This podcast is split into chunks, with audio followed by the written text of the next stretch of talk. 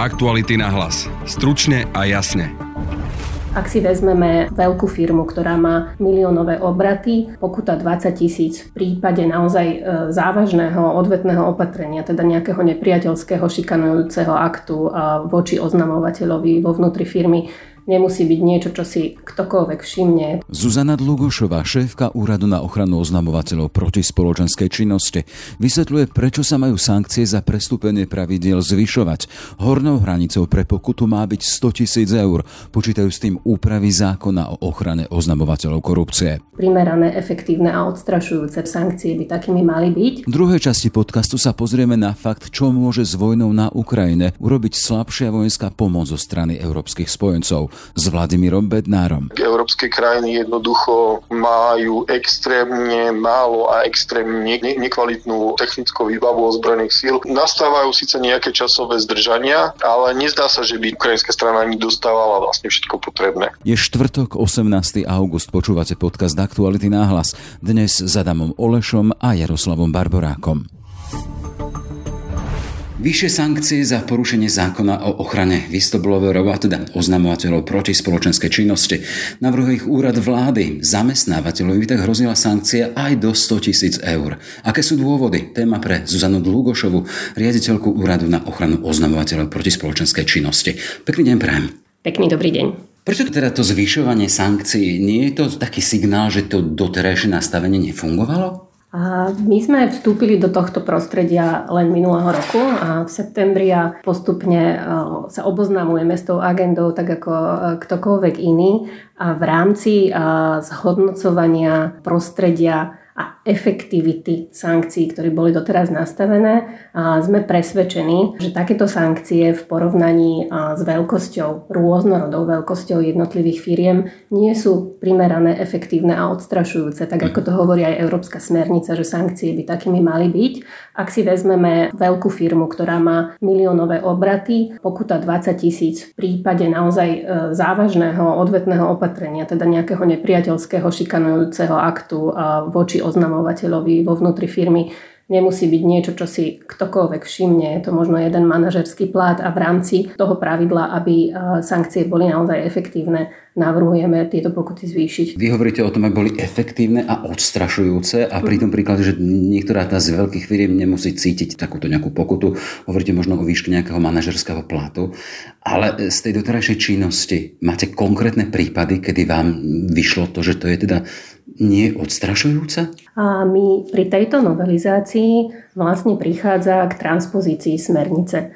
A my sme už pravidla na ochranu oznamovateľov mali aj z vlastnej iniciatívy, teda z iniciatívy legislatívnej v rámci Slovenskej republiky doteraz nejaký typ pravidiel.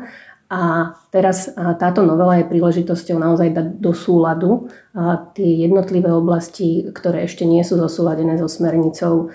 A toto je práve jedna z tých oblastí, kedy sme sa pozreli na to, ako nahliada smernica, na to, aké vlastnosti majú mať tieto jednotlivé sankcie. A treba povedať, že to, že my navrhujeme hornú hranicu 100 000, neznamená, že každý porušovateľ pravidiel ochrany oznamovateľov dostane pokutu v takejto výške. Vždy sa posudzuje konkrétna okolnosti prípadu, konkrétna závažnosť toho porušenia, veľkosť firmy a podobne. Teda je to tá horná hranica a práve preto, aby sme to vedeli primerane naškálovať, aby tá prípadná pokuta bola aj niečím, čo si ten zamestnávateľ všimne, navrhujeme tú škálu zvýšiť.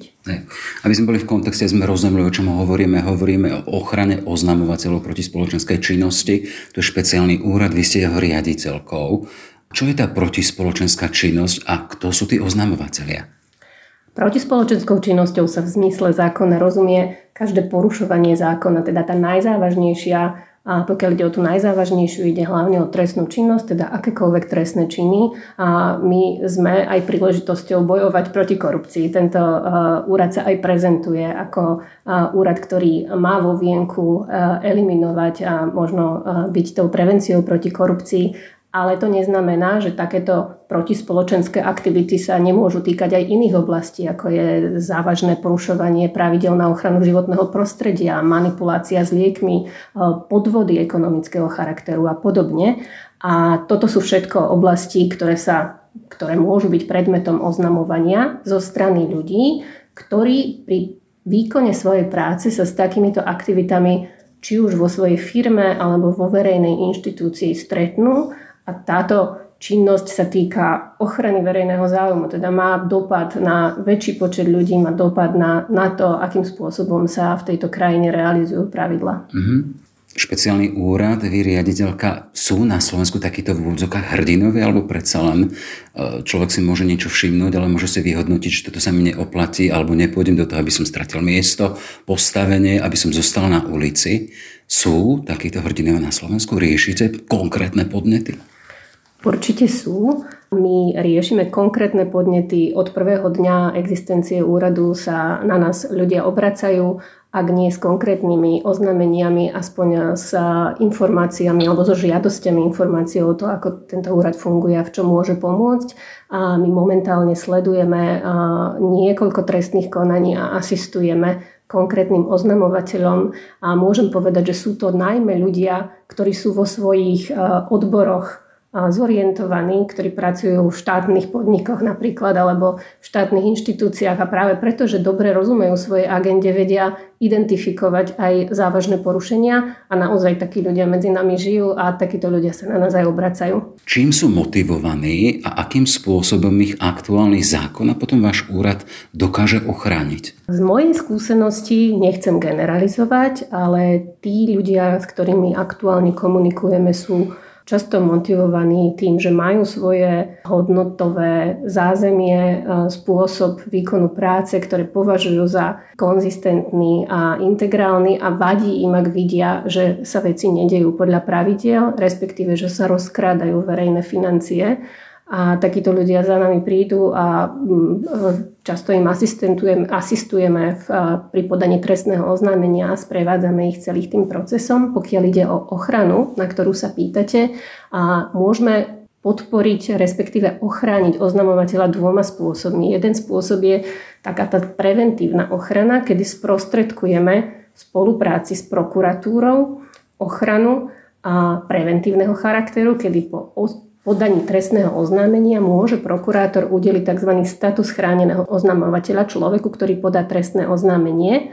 A v takom prípade, ak by ho zamestnávateľ chcel vyhodiť z práce, preložiť na inú pozíciu, znížiť mu plat, nesmie tak urobiť bez súhlasu nášho úradu. To je jedna forma, tzv. Tá preventívna. Pokiaľ ide o tú druhú formu, tu nazývame tzv. Následnou ochranou. A to je už situácia, kedy už príde k tomu odvetnému opatreniu a oznamovateľ napríklad upozorní na nejaké nekalé praktiky u svojho zamestnávateľa úplne po vlastnej línii vo vnútri svojej inštitúcie a príde ako odveta práve tá výpoveď. A do 15 dní, odkedy dostane takúto výpoveď, sa môže oznamovateľ obrátiť na náš úrad a my máme právomoc takzvané predbežne pozastaviť účinnosť tejto výpovede a následne sa oznamovateľ môže obrátiť na súd. A ten rozdiel v klasickom pracovnoprávnom spore, kedy vy namietate, že ste boli nezákonne vyhodení z práce, spočíva v tom, že počas celého súdneho sporu vám ten pracovný pomer môže ostať zachovaný, ak to súd potvrdí. A vy vlastne neprichádzate o tú prácu, nie ste ekonomicky ohrození. Ak by vám zamestnávateľ aj prácu neprideľoval, máte právo na svoju štandardnú mzdu. Ne. V každom prípade predpokladá sa, alebo aj z toho, čo hovoríte, ľudia, ktorí do toho idú, teda tí oznamovatelia, to sú osobnosti, hovoríte, ktorí chcú byť nejakým spôsobom komfortní so svojím nastavením, hodnotovým, ale predsa len ten zákon predpokladá akúsi retribúciu, alebo akúsi motiváciu pre tých ľudí, akým spôsobom dokáže štát cez tento zákon odmeniť oznamovateľov takéto protispoločenskej činnosti. Z našej doterajšej skúsenosti nevnímame tento prvok ako taký výrazný. Aspoň u tých oznamovateľov, ktorí za nami prídu, nepýtajú sa na to, že čo za to. Skôr ich vedie tá situácia v zamestnaní, ktorá ich dlhodobo vyrušuje. A často tie okolnosti ich potom motivujú k tomu, aby sa ozvali. Ale zákon prichádza aj s istým typom motivácie, hoci je to skôr, taká by som skôr povedala, následná odmena. Ak konkrétny prípad je zdárne vyšetrený a je podaná napríklad obžaloba na súd, môže oznamovateľ po takomto zdárnom objasnení prípadu, ktorý vedie až k podaniu obžaloby, požiadať úrad o rozhodnutie o pridelení odmeny, ktorá je limitovaná sumou zhruba 30 000 eur ako maximum. Ale zároveň chcem povedať, že táto odmena nie je nárokovateľná, teda záleží na posúdení úradu, na posúdení konkrétnych okolností, vkladu toho oznamovateľa, čo všetko si musel preskákať, tak povediac, a na základe tohto môže teoretický úrad prideliť odmenu. Ale nie je to motivácia vo forme: ak nám niečo oznámiš, dostaneš peniaze. Budete o chvíľu bilancovať prvý rok pôsobenia úradu. Koľko takýchto prípadov ste riešili a koľko ste, teda ide o koľko podnetov ste dostali a koľko ste aj nejakým spôsobom začali riešiť a po prípade vyriešili? My riešime rôzne typy prípadov. Keď budem hovoriť o číslach, nedá sa to vnímať len vo forme, že tu máme toľko oznámení, pretože tých prípadov je veľa rôznorodých. Poskytujeme navigáciu aj zamestnávateľom, napríklad v tom, ako si majú nastaviť svoje interné systémy oznamovania, tak aby ten systém a ochrana oznamovateľov v tých inštitúciách dobre fungovala. A takýchto typov rôznorodých káuz, ktoré riešime, tých je do 80. My budeme v septembri oslavovať svoj prvý rok fungovania a tam poskytneme aj bližšie čísla. A zároveň, pokiaľ ide o tie závažné kauzy, ktoré riešime a kde poskytujeme podporu oznamovateľom, pokiaľ ide o samotné trestné konania, tých je okolo 10 konkrétne prebiehajúcich, a keďže vieme, že takéto procesy bývajú často komplikované, dnes ešte po roku fungovania úradu žiadne z nich nie je v štádiu ukončenia, takže nemôžeme zatiaľ informovať verejnosť o tom, že by nejaká vec bola zdárne podaná na súd, respektíve, že by boli konkrétni páchatelia odsúdení. Kvôli predstave po tom roku činnosti, ten diapazon toho, ako sa previnujú zamestnávateľia a firmy proti týmto pravidlám? Často je najväčším problémom práve neexistencia akýchkoľvek pravidiel, ktoré by firmy mali zavedené, hlavne pokiaľ ide o tie menšie firmy. Väčšinou tí premianti sú firmy, ktoré sú nadnárodné a majú svoje interné systémy oznamovania od svojich materských globálnych firiem, kde to dobre funguje a často sú aj veľmi užitočnou inšpiráciou a príkladom pre tie domáce menšie firmy, pretože sami tie firmy hovoria, že takýto systém môže byť veľmi nápomocný aj v tom, aká je atmosféra vo firme, aká je transparentnosť, ako sa môže manažment dozvedieť možno o nejakých typoch nekalých praktik vo svojej firme. Iná oblasť je, keď nemajú inštitúcie zavedené jasnú komunikáciu dovnútra svojej inštitúcie, takže zamestnávateľia napríklad ani nevedia, na koho sa môžu obrátiť v prípade, že sa stretnú s nejakou nekalou praktikou. To sú také, aby som povedala, že také prvotné detské choroby, kedy ešte nevieme ani používať ten systém. A v ojedinelých prípadoch sa stretávame aj s tým, že oznamovatelia sa nedočkajú prešetrenia riadneho, keď sa obratia na svojich zamestnávateľov s tým, že bude to vyšetrené len veľmi povrchne, alebo že je akákoľvek domnienka o tom, že by mohol byť porušený zákon, rovno zamietnuté zo stola. Začali sme tým, že sa pripravuje zákon, je teraz v medzirezortnom pripomienkovom konaní o zvýšení tých sankcií za porušovanie pravidel. Kedy vidíte, že to môže byť pod strechou a tie nové sankcie môžu byť aj nielen účinné, ale aj platné? Túto otázku treba asi položiť najmä legislatívcom, ktorí majú tento proces pod palcom, ale môj odhad je, že by snáď na začiatku budúceho roka mohla byť novela schválená. A teraz konkrétne v tomto období prebieha medzirezortné pripomienkové konanie. Bude záležať od toho, kedy sa vec dostane do parlamentu a kedy parlament novelu schváli. Ale dnes už treba povedať, že zákon my máme platný s tými základnými pravidlami a tie sú existujúce, funkčné. A ak zamestnávateľia dodržia tie pravidlá, ktoré sú dnes platné, do veľkej miery splnia tie štandardy, ktoré sa očakáva aj smernica. Konštatuje Zuzana Dlugošová, riaditeľka Úradu pre ochranu oznamovateľov protispoločenskej činnosti. Všetko dobré, nech sa darí. Ďakujem veľmi pekne. Ukrajina postupne stráca vojenskú podporu od svojich partnerov a práve v období, kedy sa chystá na protiofenzívu. Aj o tejto téme sa budem rozprávať s vojenským analytikom Vladimírom Bednárom. Dobrý deň. Dobrý deň, prajem. Zahraničné médiá informujú o tom, že Ukrajina nedostala počas júla dodávky zbraní od najväčších európskych krajín. Sú tieto informácie pravdivé? Táto informácia sa zakladá na článku, ktorý bol publikovaný v zahraničnom internetovom médiu. Táto informácia nie je pravdivá v každom prípade, ale je tu možné badať istý pokles vlastne podpory Ukrajine v jej boji, respektíve vysoké nevyváženie tej podpory medzi podporujúcimi krajinami. Takže pravdou je, že tá vojenská podpora naozaj klesá? No, áno, je to pravda. Aby som bol presný, ona neklesá, skôr dochádza k tomu, že výrazne vzrastá podpora zo Spojených štátov amerických a výrazne klesá podpora z európskych krajín. A aký je dôvod, že tie dodávky zbraní sú menšie, alebo teda žiadne z tých európskych krajín? Či je to len tým, že Spojené štáty dávajú viacej tých zbraní? V podstate tu existuje nejaký taký fenomén, ktorý v minulosti vojenskí analytici nazvali vojenským socializmom a označovali tak bezpečnostnú situáciu v Európe, respektíve situáciu v obrane v Európe. V Európe po studenej vojne nastala taká situácia, že dochádzalo k škrtu výdavkov na obranu veľmi prudko, v podstate niekde z 3 až 4% HDP tieto obranné výdavky klesli v niektorých prípadoch až pod 1%. Teda 3 až 4-násobne.